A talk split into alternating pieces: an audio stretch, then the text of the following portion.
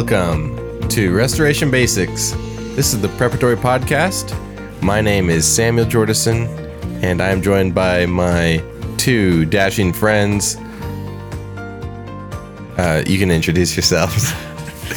Andrew always goes first, and he didn't jump in. You said dashing, so I was waiting for the more dashing of the two of us. Well, I to- was gonna say I was the dashiest of of us all. So. Yeah, well, I'm Yeah. Andrew.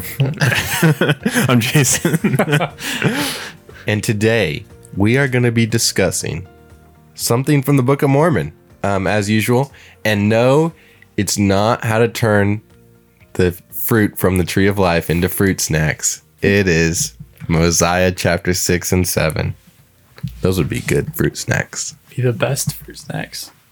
There's an analogy in there.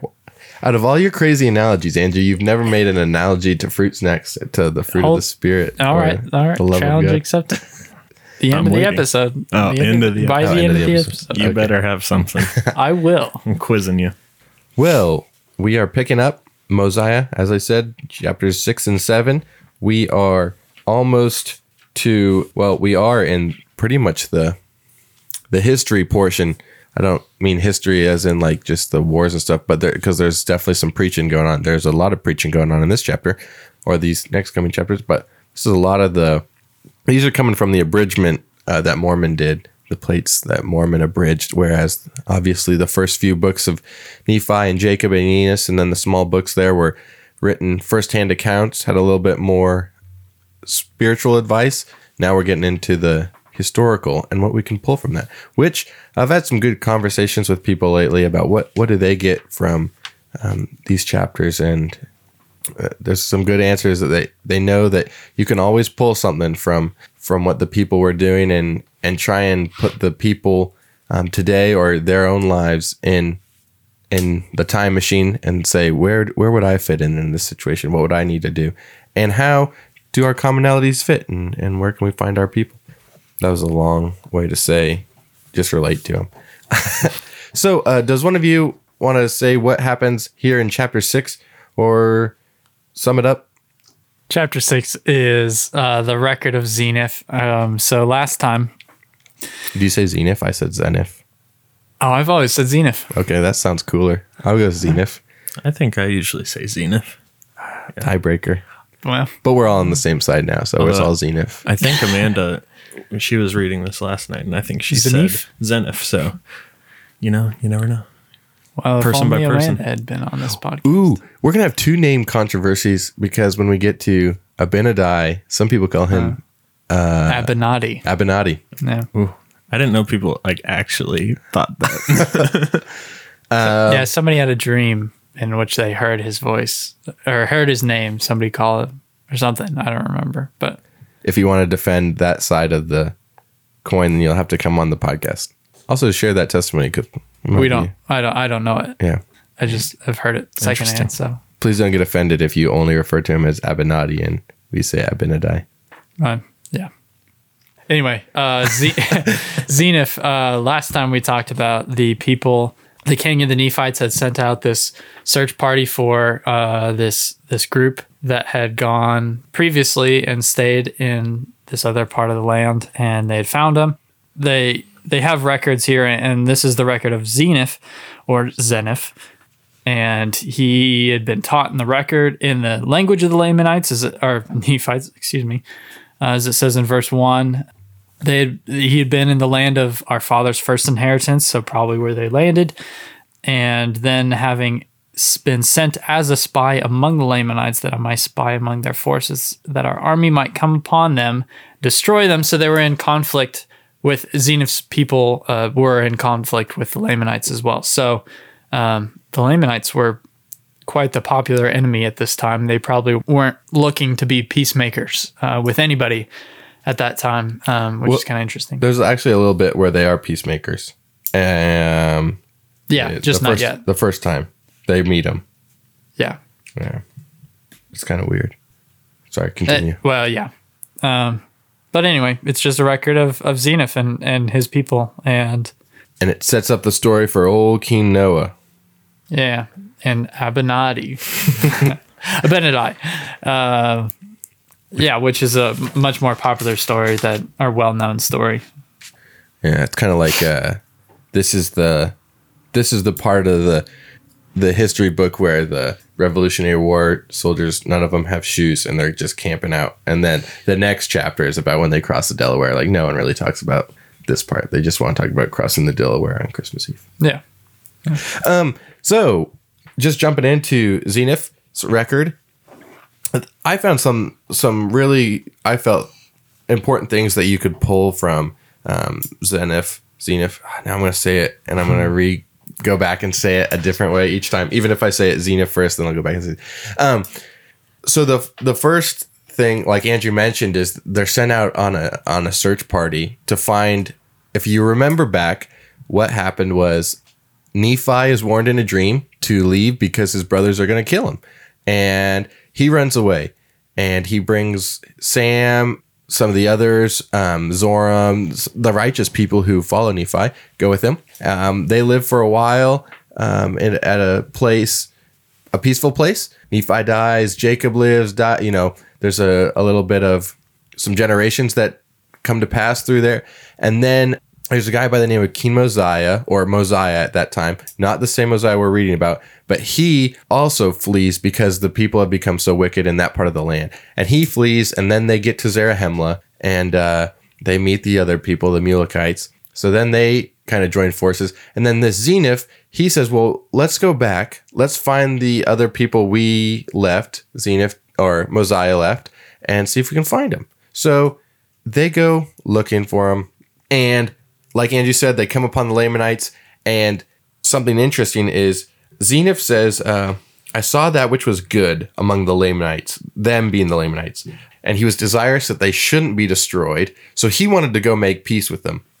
And the captain or the the second in command, we're not really sure, just a strong and mighty man, completely objects to that. So he has Zeniff bound and almost killed. But there's enough people that agree with Zeniff that they let him go. And then there's this skirmish that breaks out, this civil war in this search party. And he says, father fought against father and brother fought against brother. So it's like this, exactly like the American Civil, well, I shouldn't say exactly like the American Civil War, but in the sense that, you know, you had family members fighting against each other on, on what they should do. And the more wicked part of them that want to destroy the Lamanites are killed, and Zeniff and the rest of the search party go back to Zarahemla. And uh, he rounds up some people and says, Hey, let's go back. And this is the part that I I pulled from this is that Zeniff is writing this record as a as an older guy, and he's obviously got some hindsight, which is 2020, as we know. And he says he was a little overzealous, and uh, you'll see that play out in this chapter because he goes back with his party now ready to be make peace with the Lamanites. He makes peace with the Lamanites, but the king of the Lamanites really just wants them for the idol uh, not idolatry, um, lazy reasons. What am I looking? Control. Control. Yeah. Yeah. And so he accepts them, thinking that he can kind of control them. And uh, so Zeniff and his people build up the lo- uh, walls. They build up the city.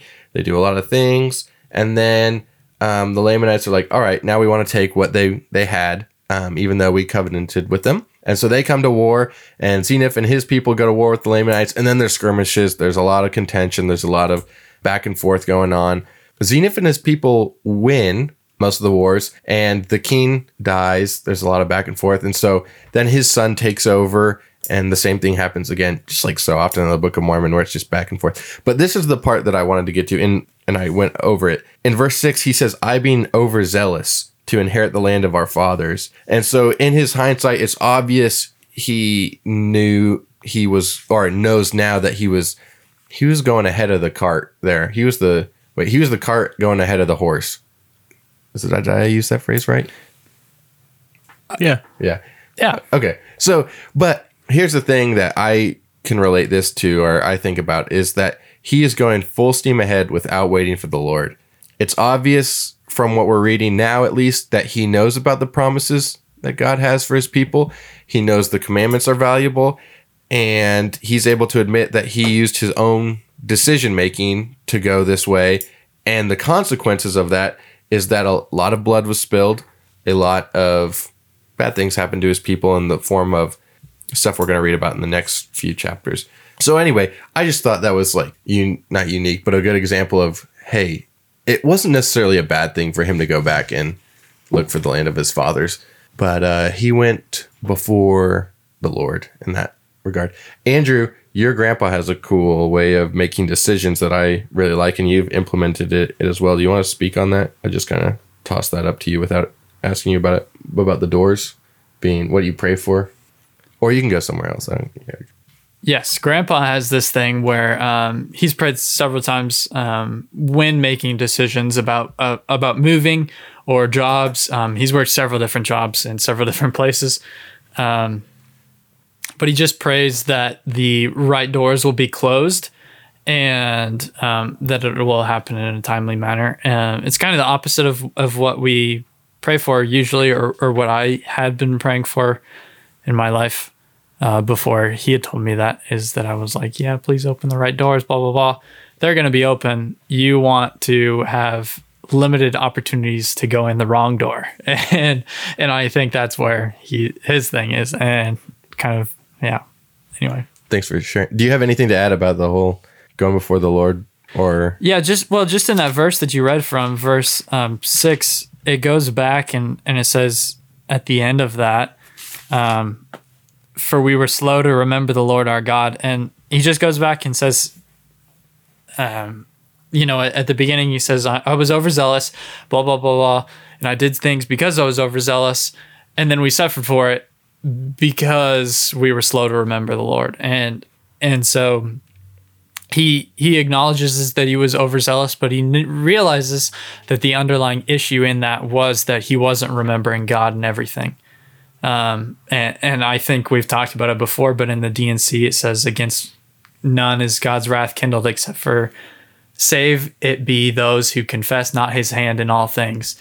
And I think this is one of those examples where he wasn't confessing or remembering God in all things and, and they were suffering for it. And, but yeah, no, I, I liked what you said about that, just to bring that point around. Yeah, there's kind of a fine line to follow when you're trying to do things for the church or for others and stuff where I think most good works that you do for others is going to be, you know, the will of God. But there are certain things that we might come across in our church where it could be a good thing, but not really of God. And it's a fine line to follow. And I don't think many people really know where the line is unless you really are just waiting on the Lord. And that's something I don't do a whole lot of. It's just well, if if I'm doing a good thing, then you know, God God's going to bless me in it. But sometimes things go wrong or or you might end up in a situation where you like um th- this will probably come out after we talked with Sherm, but like he gave the example of the the ability to become a night manager. There's nothing wrong with that. If that was me, I would probably take it because it's just like, well, I need more money for my family. God wants my family to, you know, do well. So that that's what I do. But then he's like, well, if I couldn't go to church, turned it down, and then by that I didn't get shot. So Um, but yeah, an extreme example. It, it is, Yeah. but it it's a it's a good one to think about. But Sure. I think I think in the the scriptures in the Doctrine and Covenants it says it's given to men to do much good. So um, and and when I think about this, I've talked to to someone I really respect about something and about decisions we made, and I say, you know, well, his sorry, his point was that sometimes we get over like almost like a kid who's like goes up to their parent and is like, hey, should I clean my room today? And the parent's like, yes like you shouldn't have to add or like Yeah. the duh. kid you're like the kid going up like hey should i brush my teeth this morning and it's like yes those are things I expected of you and to the point of sometimes we try and give ourselves excuses we talked about this with the beggars and the the handouts it's like well i'm not going to give it to him because the lord didn't tell me specifically to give it to that guy and who knows what he'll use it for but um in that regard, it's given to men to do much good that, uh, or or women to do, you know, um, what they know to be be true. But here we have a clear example of a guy who's like, I really wanted this, and it wasn't against the commandments, so I went for it, and then it just it didn't work out the way he wanted it to. Yeah, that's that's something I'm starting to um, pray for. Is that my desires will be God's desires, and that way I can just I'm trying to be more in sync with the Lord, and that if I feel like God is telling me to do something, then I'll be able to recognize it easier and stuff like that. Mm-hmm. I just had a blessing um, recently, and it kind of came when I started praying for that same discernment and um, and a lot of what like Andrew he shared that with my me what his grandpa does about praying for closed doors, and I started praying for that, and I I've been needing a job because I'll be making a move soon, and uh, I just kind of prayed that first that he would shut all the doors that I didn't need to walk through, and then I started praying along that, I said, I need you to shut all the doors, but I also really need a job. So I asked that I would find a job that um, I can glorify you in. And a big part of that for me was having Sundays off, having Wednesday nights off, and it, um, but then also um, missionary work. It's very unusual to find a place that'll give you much time off. Uh, most career they give you like two weeks off to begin, and uh, I found a job that gave me three weeks off, which I thought was huge. Um, have the weekends off, um, it's not very pay- high paying at all, but it's it's something that I could do, and I I applied to that, and they were like the only ones to give me an in person interview out of like twenty six. It was closer to 30, probably 30, 31 jobs. And it's like, wow. And I ended up getting the job, um, which I thought was a huge when I changed my prayer to, to Lord, I want to glorify you. Uh, please shut the other doors. So I'm excited about that opportunity. And probably by the time this is out, I'll have a few weeks under my belt. But um, yeah, I just, I just think that's a cool example of, hey, if you put God first, you'll be blessed. And uh, it was getting disheartening when it was like, all right, job number 26, no reply.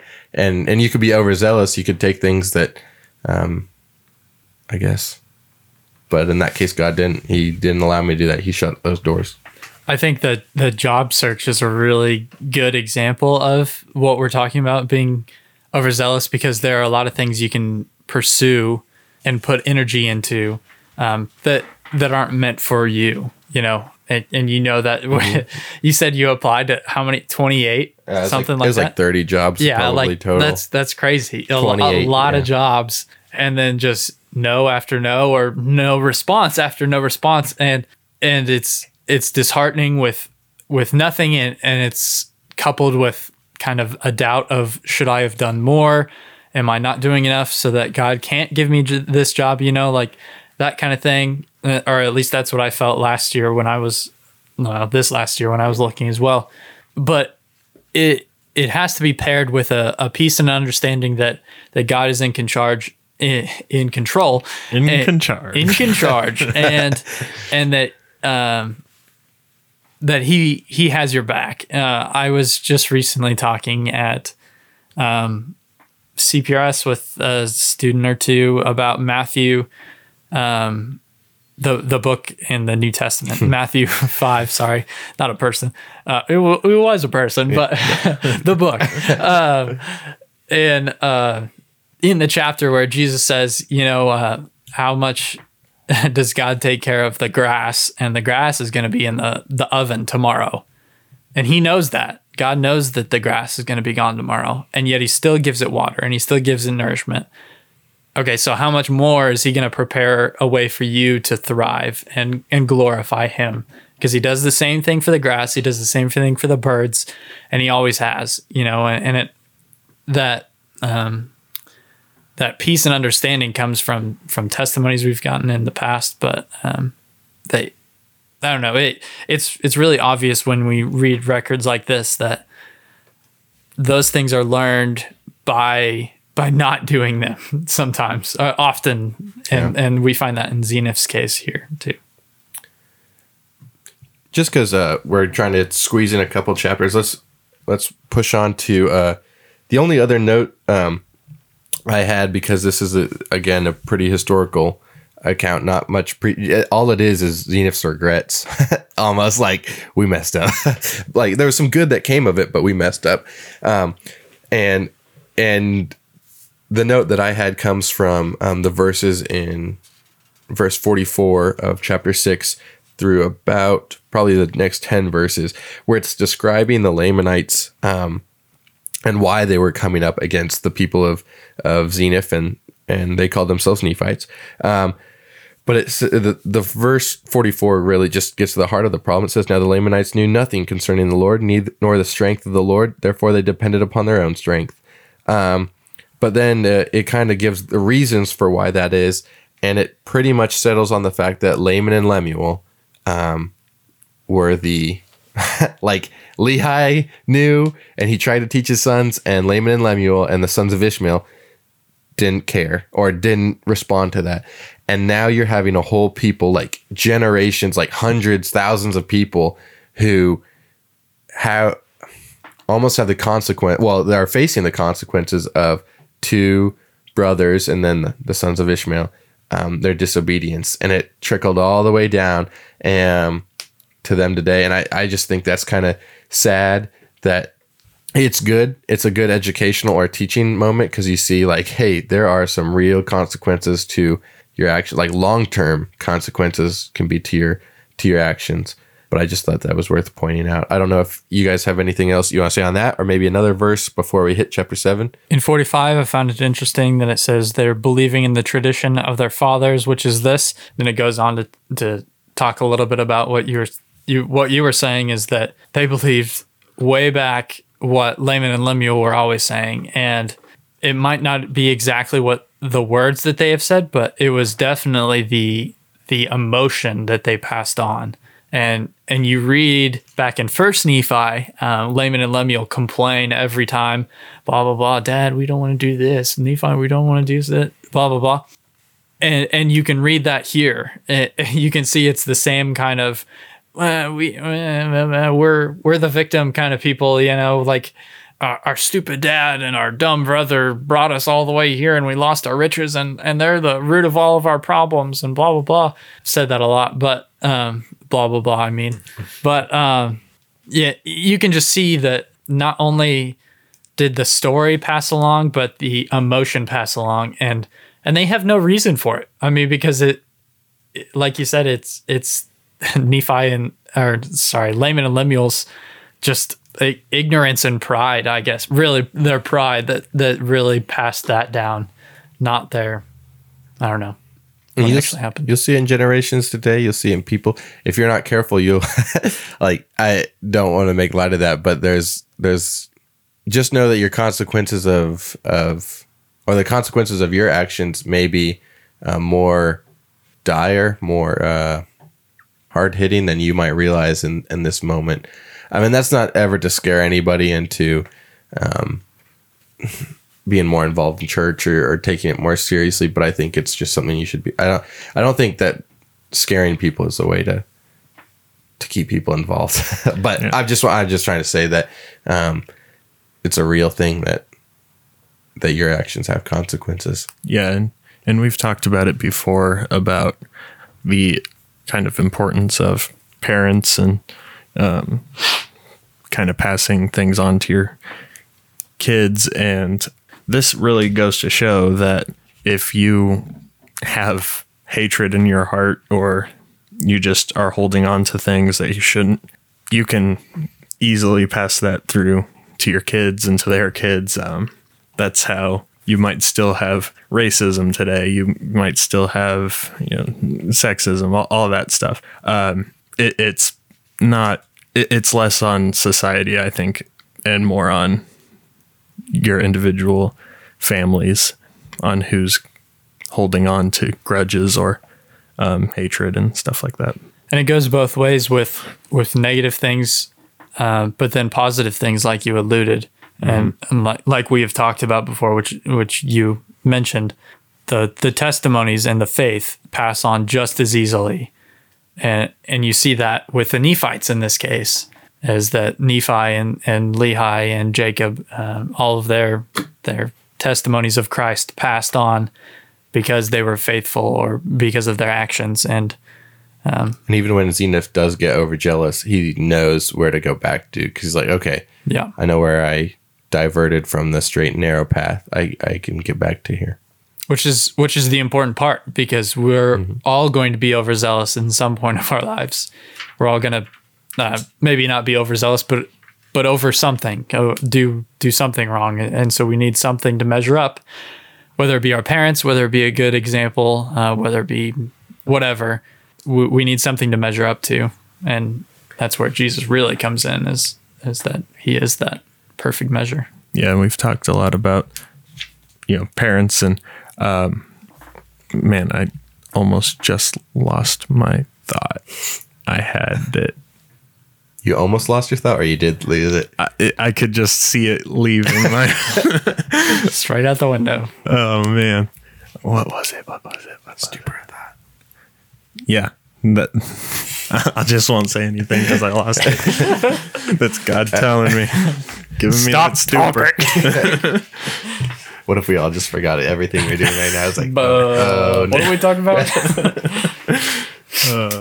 Oh, so we talk a lot about our parents and how you should parent and everything, but that's just because that's not to say that your children or your future children are never going to stray away, or even if you give them a solid foundation, that they won't stray away. But it is the foundation that you give them to where if they do stray away and hit rock bottom, they still know that there is something to come back to. And just like the prodigal son, just having a home to come back to with open arms. Yeah. And I think uh just keep us on track. Uh Zeniff, he does that or he instructs his people in that. He goes to war a few more times with the the son of the or the when he moved in, the king obviously attacked him and then he dies and then the son comes and starts to attack him and and they hold their own. But Zeniff ends his uh record, his little chapter that we get with uh driving them out of the land, but also instructing them to be followers of the Lord and and righteousness and and uh, pleaded with them to uh, put their trust in God. And then he dies. Um, he goes the way of which every person must go, unless you're uh, John the Beloved or one of the three Nephites. And he goes on to the next part of eternal life. And then, oh, comes the bad man. It's funny because uh, King Noah's like, I don't know what he's just kind of the the de facto like think of if I said think of a lazy bad guy in the Book of Mormon, I feel like King Noah's the top of my For sure. Yeah. top of my list. Yeah. Like he's the poster child for it. He's one of the easy. I mean, from one of the from besides Laman and Lemuel, he's probably the most well known Right. bad guy. Yeah. Well, it's like Laman and Lemuel, not to make excuses for anything, but well, like if you didn't believe in, if they didn't believe their father, they were like, "Hey, we are getting the wrong end of whatever we're getting. we're getting. We're leaving everything." And meanwhile, King Noah is just like a, a, a silly goose, Pretty much. a mean yeah. silly goose. He's a silly goose. He's a gander. He's mean, ru- ru- rude. Hmm. All the bad thing. He's. I'm not trying to make light of him. He's a bad person. Solid. we have established. Uh, you heard it here first. Um, It and it talks about that in verse two and three. Um, it says he did did not walk after the the commandments of God, and he did walk after the desires of his own heart. Said he had many wives and concubines. He caused he caused his people to commit sin. Um, and not so not only was he committing sin, he was causing his people to commit sin, and uh, and do that which is abominable in the sight of the Lord. And so they committed whoredoms and wickedness, and he laid a tax of one fifth upon all that they possessed. well, that's about what we. Uh, that's Yeah. that's about what we get. so So, according to the Book of Mormon, this is evil. taxes are bad. definitely at least one fifth. But it does say that everything he took was to support himself and his wives and the concubines and right, which yeah. is uh, not not Well, good. yeah. Just a thought. I wonder what uh, talk radio would be like political radio would be like if uh, it was around in the days of King Noah. Well, think of the prophets and all of them. Like, The the prophets would be the ones that call in and like be like, "Hey, this is wrong," and then the guy would, the DJ or whatever, the would be like argue with them, and then he'd hang up, yeah, yeah, there you go. and then they talk about This how- guy is wrong. Good example, yeah, it's kind of what it sounds like nowadays, at least. pretty much. All right. Well, we covered the fact that King Noah's a bad guy. Um, he also sets up priests in his father. So he basically uh, he takes down all the. So his father, at the end of the day, Zeniff, um, evident his life, obviously being a little bit more righteous, a little bit more cautious. Kind of comes with old age. He's he's just aware of the mistakes he's made, trying to fix them, and uh, he has priests in his his kingdom. And King Noah, his son, comes up, says, "All right, let's get a new regime in here." Puts them down, brings up his own priest that will tell him what he wants to hear. Maybe uh, I don't know, you know, just kind of partake in the sin with him, and uh, then all it is is just a people that uh, that are wicked because he got rid of everybody else. Um, the prophets come and they're and they're preaching, um, but there's one specifically that comes to light in verse uh, 28. You know, and and uh, just before we get there, in verse nine, I really like. I don't really like this part, but um, I think this this should be a focus for us. And the latter part of verse nine says, "Thus the people did labor exceedingly to support iniquity." And you know, I think that's such a warning for us in our day. We may not have a government that you like, or maybe you do, maybe we do, but this can be taken on an individual level as well as are you working to support iniquity in your life or are you are you supporting the work of the lord And the pe- the the priests speak flattery unto them, or they they flatter them, and uh, the people like what they're hearing. Um, that's what it and, until it's like, well, yeah, you're working for iniquity, but you want iniquity, kind of like that, Right. And so the whole the whole scale has been skewed into good is bad and bad is good yep, which it says will happen. Already has kind of yeah um in many ways it has yeah, yeah, yeah. Hmm, like when they got rid of the lime skittles for the green apple, or was it the other way around? It's really a tragedy. So Abinadi comes forth and uh, he lays down, well, he doesn't lay down the law. He speaks the law because he's not really in a position of power. And he's a messenger.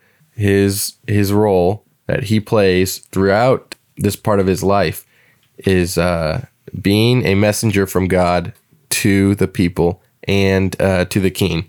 So, Andrew, you want to kick off what Abinadi kind of preaches?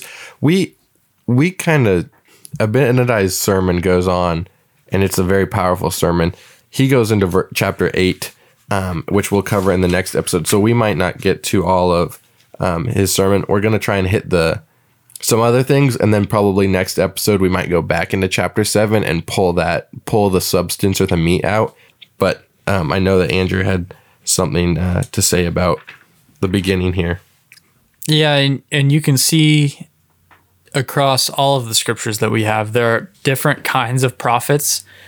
There are prophets like Isaiah and Jeremiah who are just like, guys, you guys are dumb and and words of, of warning and of destruction and and I don't know, just woe be unto you kind of thing.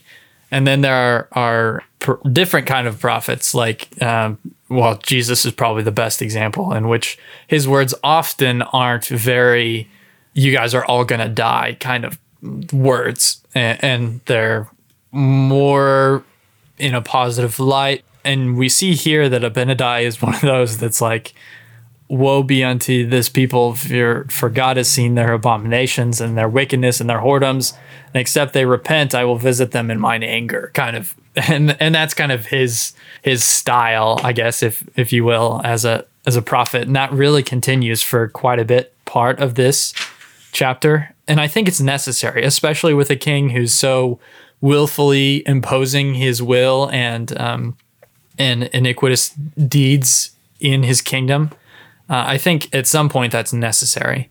Whether we need that today, it might be left up to an individual basis. I don't know. But we see that with Abinadi here, and it really continues. We talked a little bit about 31 and 32, which I just read a little bit part of before the podcast. Sam and I said something about it, and verse 32 and except they repent and turn unto the lord their god behold i will deliver them into the hand of their enemies and then through 39 he's really just laying keeping it on him kind of kind of thing and you had something in in 30 um, 37 that you thought was kind of interesting there Oh, uh, 37, and this isn't much to do, but this is give some explanation. He says, uh, except they repent in sackcloth and ashes and re- cry mightily unto the Lord, um, which speaks to how we should repent.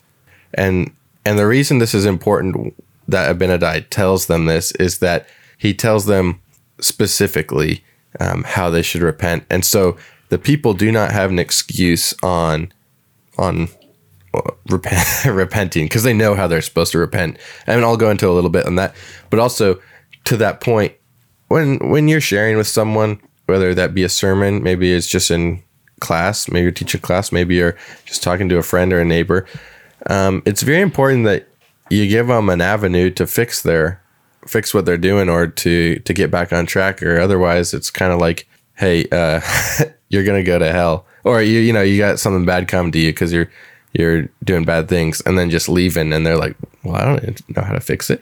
So anyway to that point i think it's important to keep keep the avenue. You, you got to be able to instruct people or or have some insight on on how they should do things. Um but sackcloth um we often associate it with repentance just because it's brought up again and again. Uh, but it's a sign of mourning or submission there's a story in first kings. It's uh, chapter 20 and it's verse 31 but it talks about the king of israel and he is going forth and he's um, conquering this people.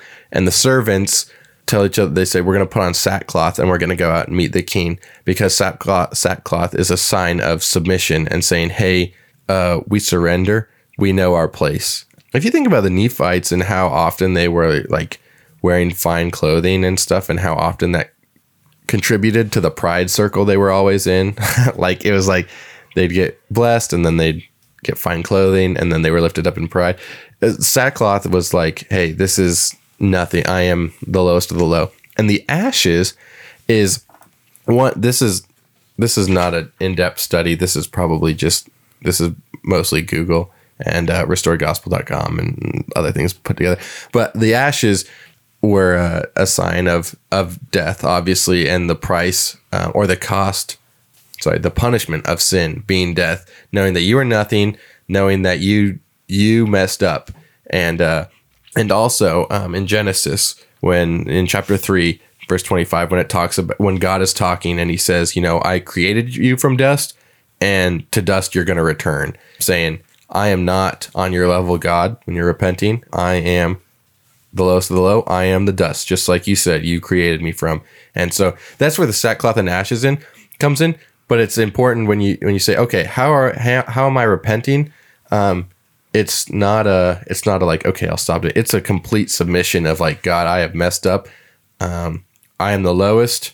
Uh, you are righteous and you are almighty and I am sorry. I used to work with a guy who he'd have this phrase and he just he just had fun, but he was like we were in high V, so it was all grunt work. But he was like, "There's the people beneath me, the people that I manage.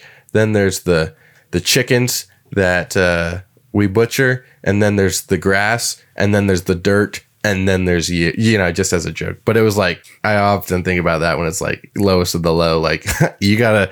It's true humility when you're like, okay, I'm covered in sackcloth and ashes. So that was my point with Abinadi telling the people how to repent. Well, and and the key with repentance in this case isn't the sackcloth, like you said. It is that submission. Mm-hmm. It, it's the sincerity because when Jesus comes to the earth and and to the people of Israel, he he preaches against those people that were repenting in the streets and we weeping and wailing and and and making a show because the point wasn't oh he has sackcloth on that means he's righteous. He, he that means he's close to God. It's the sincerity part. It's it's the submission like you were saying. And and so we might not have sackcloth to wear when we repent or when we fast or, or anything but we do have the same sincerity or the the same availability for sincerity, and and that's what we should be having here. So he's he's obviously preaching um, repentance. Did you want to touch on the anger thing, or did you already touch on that No, not really. Um, in verse thirty-one? yeah, in, in 31, it talks about, uh, I will visit them in mine anger. The Lord speaking, right. Or Abinadi speaking for the Lord. Right. And, and I, I was just going to throw that question out there. What, what do you think of when, I mean, cause I feel like that, that topic, when I have heard it explained by other people, just like, what is, what is God's anger to you? It's often not a satisfactory answer for me. What do you, what do you think about that? God's anger. What's he angry at and why? Well, if you want to wrap in the, the scripture that we have in the Doctrine and Covenants, not to use that so much as a crutch, but and also it's just one verse, so you want to flesh it out more. But obviously, the not confessing His hand in all things, and it comes down to I, I think not acknowledging God as God.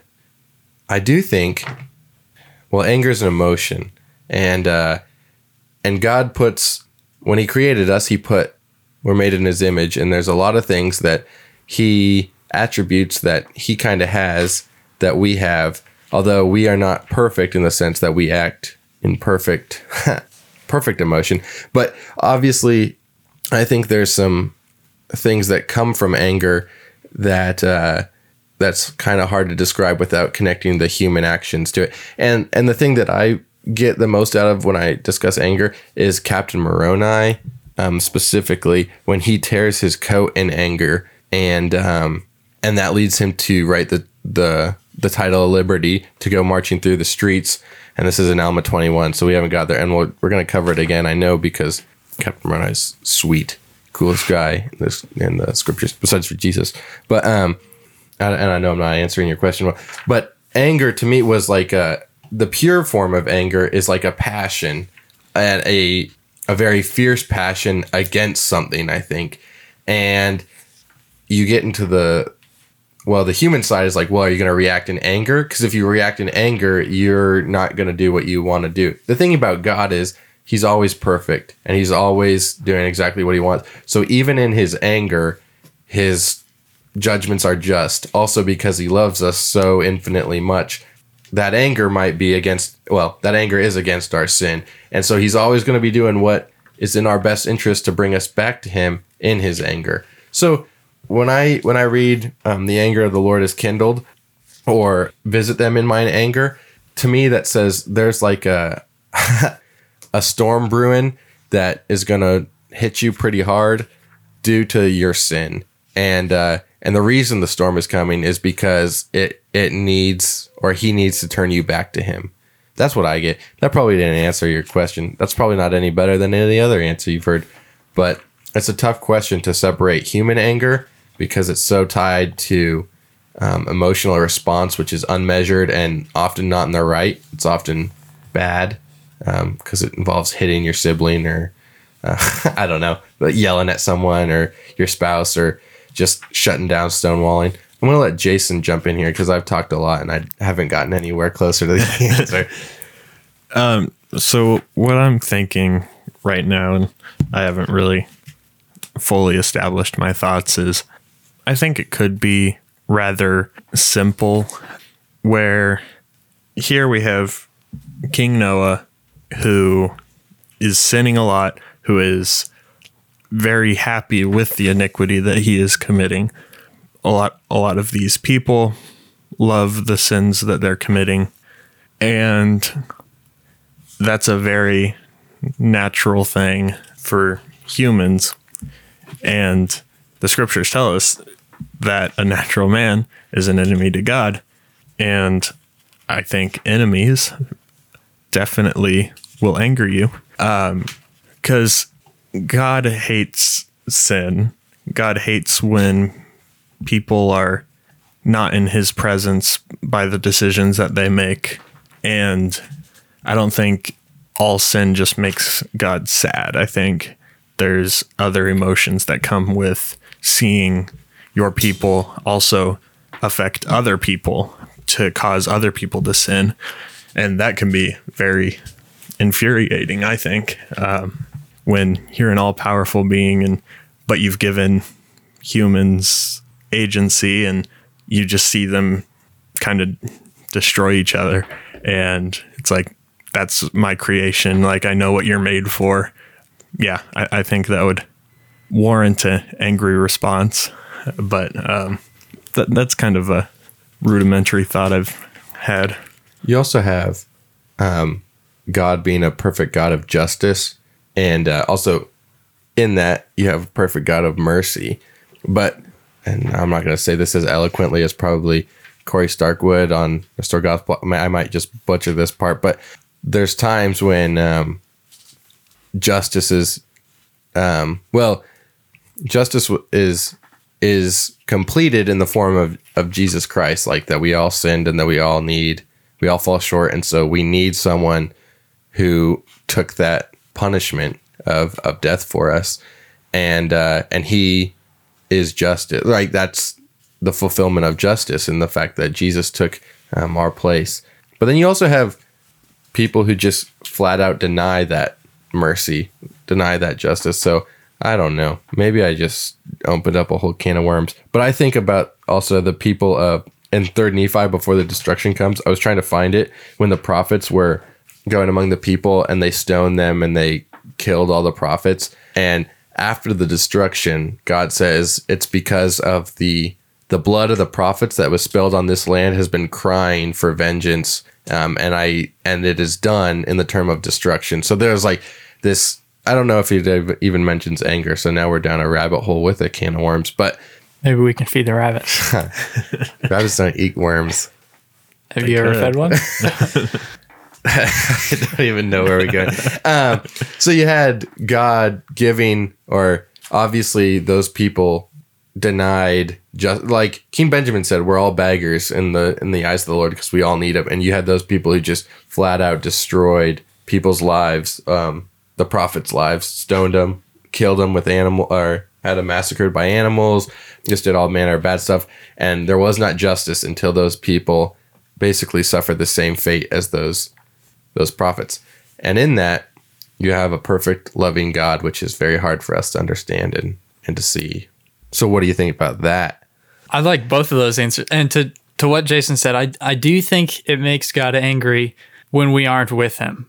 But I think it's important to clarify that he's not angry at us. He's angry at the thing keeping us away from him. Even though we're choosing it, he's still mad at it. And I, and I think the example that I'm going to is from John chapter 11 with Lazarus. Um, I was listening to a sermon by, I think we've talked about him before, Timothy Keller. Sam and I were actually. And he talks about um, how when he sees Mary, he weeps with her. And in 33, it says he groaned in the spirit and was troubled. And you look at the Hebrew of this word, and it's like a, it, it, it translates to like a, the groan, sorry. And it translates to not just a, ugh kind of thing. It, it's a primordial like rage. Like it, this was deep within him and it, and it was tearing him apart and he asks the question you know what is he what is he troubled with? What why is he troubled with mary for caring so much? Is he troubled with lazarus for being dead? Is he troubled with uh, fill in the blank? No he's he's troubled at death. He's angry at death for for keeping lazarus away from people that he loves you know? And i and i think that's important as well when tying in what you said sam about justice and mercy is that those people in third nephi It's third Nephi four, and then it there's a few cities that are listed because there's a lot of destruction. Yeah. but that's the reference. Um, in those people whoa um sorry those people were were sick and you can be mad at people because they're sick um or you can be mad at the sickness and and God is mad at the sickness and so he he causes something to come in the form of destruction um, that gets rid of that sickness. And and so we see that you know his his anger drives him to an action kind of like you said but it's based upon something that is that oh that that reminds me of you know in the Lion the Witch and the Wardrobe uh, the the movie but also kind of in the book. But I'm I'm thinking of the one scene in the movie where the witch and the lion, uh, Aslan, are in the tent, and they come out after negotiating terms for Edward, and she's like, "You better follow through with your deal," and he just roars at her and like, "Uh, excuse me, I am like, I am in control here. Come on," and I, I think that's such a a perfect way to describe how how God's anger works because he's not mad at Edward. He was he was Edmund. Edmund. I said that twice and I didn't notice either time. Oh my goodness. Edmund.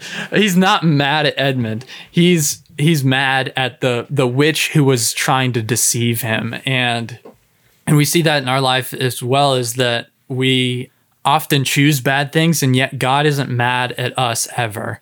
He he's always welcoming welcoming us in as is told in the in this um, prodigal son story of the prodigal son. He's he's mad at the distractions, and and we see that in this story especially, which causes him to to do certain things like I don't know that that humble his people, which we should be darn thankful for. Yeah, I, I also think though in this case with King Noah that I think God definitely probably was pretty angry with him as a person, um, specifically because of his love of iniquity and the him kind of roping in other people in his sins. And I think that action is what, you know, would make God mad at him. But the thing is, through all of this, if Noah would have just repented, then all of this would, none of this would happen. And, um, you know, all the rest of the story of Abinadi, basically. And if, if Abinadi just came and was like, hey, you got to repent, and he's like, all right, yeah, I, I got it, then you know God's not going to be angry with him. Like he's he's calling him to repentance, and something that reading through this that I just noticed, well, that stuck out to me was just once initially they start they want to kill Abinadi after his you know what he's saying, but then Abinadi comes back and disguises himself and and, and still is trying to call these people to repentance and King Noah to repentance. And I think that's a good example of what God uh, of God's patience and God's willingness to forgive. And really, it's on us to repent, to experience that forgiveness. Because, you know, if you look at all the prophets through the scriptures, they're most are persecuted or you know they are going to a place that's about to be destroyed. And God loves the people so much even the sinners like Sodom and Gomorrah like if any of them would have repented he wouldn't have destroyed the city. And um and so he he wants you to repent and to be with him and he's going to keep he'll send people in your life he'll send prophets he'll do whatever he can so he can be with you. And i think that's awesome and a good way to um, see the the patience and the pursuit that god has for you. Um is it okay if we move on? Next verse? I well said jason. It's a tough i think that's just a tough predicament or not a predicament but question because it's hard to explain but i think uh, mm-hmm we got as close as we're going to tonight. um, uh, this is just a, a little. Uh, I'll, I'll, jump and forth and back and forth here. Um, verse fifty, or, or they bring Abinadi, who's been preaching to the people before the priests of Noah and Noah. Um, verse fifty is when uh, King Noah or Abinadi tells King Noah the prophecy that anything they do to uh, Abinadi is going to happen to King Noah in the sense that he'll be like a garment in a hot furnace, for he shall know that I am the Lord. And that is in uh, Mosiah 9 96. So we'll get to that in the next episode. And it's re- repeated in um, verse 110. Yeah. That warning. Yeah. Which we also see no- Noah, I almost said Nosiah. Um, we almost see Noah give up, um, not give up, but become a little bit afraid of of what Abinadi is saying, and the priest convince him, "Hey, you're good. Stand your ground, which goes to show uh, who you have around you can affect you. But that's not exactly where I wanted to go. I wanted to go and wrap in verse 41 with verses 65 through 68. And, and this is verse 41. This is uh, King Noah talking. He says, Who is Abinadi that I and my people should be judged of him? Or who is the Lord that shall bring upon my people such great afflictions?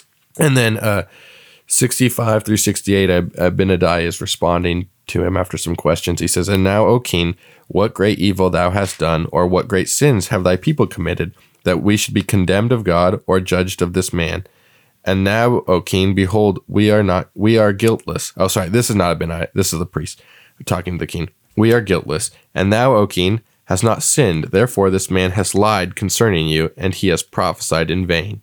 And behold, we are strong. We shall not come into bondage or be taken captive by our enemies. Yada, yada, yada. Here's this man. We deliver him into thy hands. Thou mayest do it with him what seemeth good. And this is a very obvious, like, I don't even, this is as clear example as you can get of judging other people based on the standard of men, um, not on the standard of God it does not get more obvious than this guy says we've sinned. But hey, it'd be like if I was like, if someone said, hey, you're sinning. And then I went up to the guy who was sinning with me and said, hey, what am I doing wrong? Like, honestly, what are we doing wrong? You know? And it's just this complete slap in the face of what true humility or repentance or looking at yourself authentically is. Because through this, the priests convinced Noah, they convinced the people, that they're fine because they're judged by themselves. And it's very hard to get an accurate representation of what you actually are sinning of or what you need to repent of if all you're doing is asking yourself that or asking other people who think and act just like you. And so when I when Abinadi um, starts speaking truth, it's pretty offensive to him and it's pretty uh, pretty shocking, I guess. You guys have anything in regards to that, or I'm I'm done after that that verses. I, I uh, I'm gonna try and pull some stuff from seven, the meat, because he he has a lot into the next few chapters when he gives his sermon. But um, do you guys have anything on that? I think this just goes to show that depending on the state of your heart, if you are very defensive of what you're doing, and if you are um, hating those who are calling you to repentance, then you really got to evaluate your heart and what what you value because if you're valuing the sin in your life then it's going to be really hard for you to hear that that needs to be gone and if you love your sin too much then you're going to start serving that master and not God because you you serve what the desire of your heart is. And so that's that's such a huge message of the Book of Mormon and we say it almost every episode of following Christ requires a change of heart and once you have that change of heart, you will have immense joy and being in the presence of God. I liked um, at the very end of the chapter it's kind of a Abinadi's response to the priests who were like, "Hey Noah, what what are we doing wrong? What are you doing wrong? We're we're fine." Um, he just kind of responds and is like, "Uh, you remember those commandments we got? The those ten? Yeah, you're breaking all of them. That's what you're doing wrong." Yeah. Um, let's let's save the rest of, and there's a lot of it because they actually ask him a question, but to me, it doesn't make much sense to ask the question and not have the answer in this episode because they ask him about a specific verse in Isaiah. Um, and we'll we'll touch on that next episode. But we want to thank you guys for listening. Uh, we again want to we'll say it every time. We're happy to read any comments, criticism, questions, uh, requests to be a guest, request share a talent. uh, if you want to write an opening song for us, because we've just been cycling through them. Just you know, every time we record, like, hey, he's got a good song we can use, and and that's how, why it kind of goes back and forth. Um, if you got a song that you want to have featured in there, that let us know. Next episode, we'll go over Mosiah chapters eight. Again, sorry, post um, Mosiah chapter seven, probably eight and nine, which we have referred to on our schedule as X Men uh, X Men Origins Alma. So um, that'll kick off the the adventures of Alma, the Elder, and we're excited to get to that. But thank you guys very much for listening. Also, in the next episode, Andrew will give us his analogy of the fruit of the Spirit or the fruit of the tree of life as fruit snacks. So we're forgot. looking forward to that. Thank you. God bless.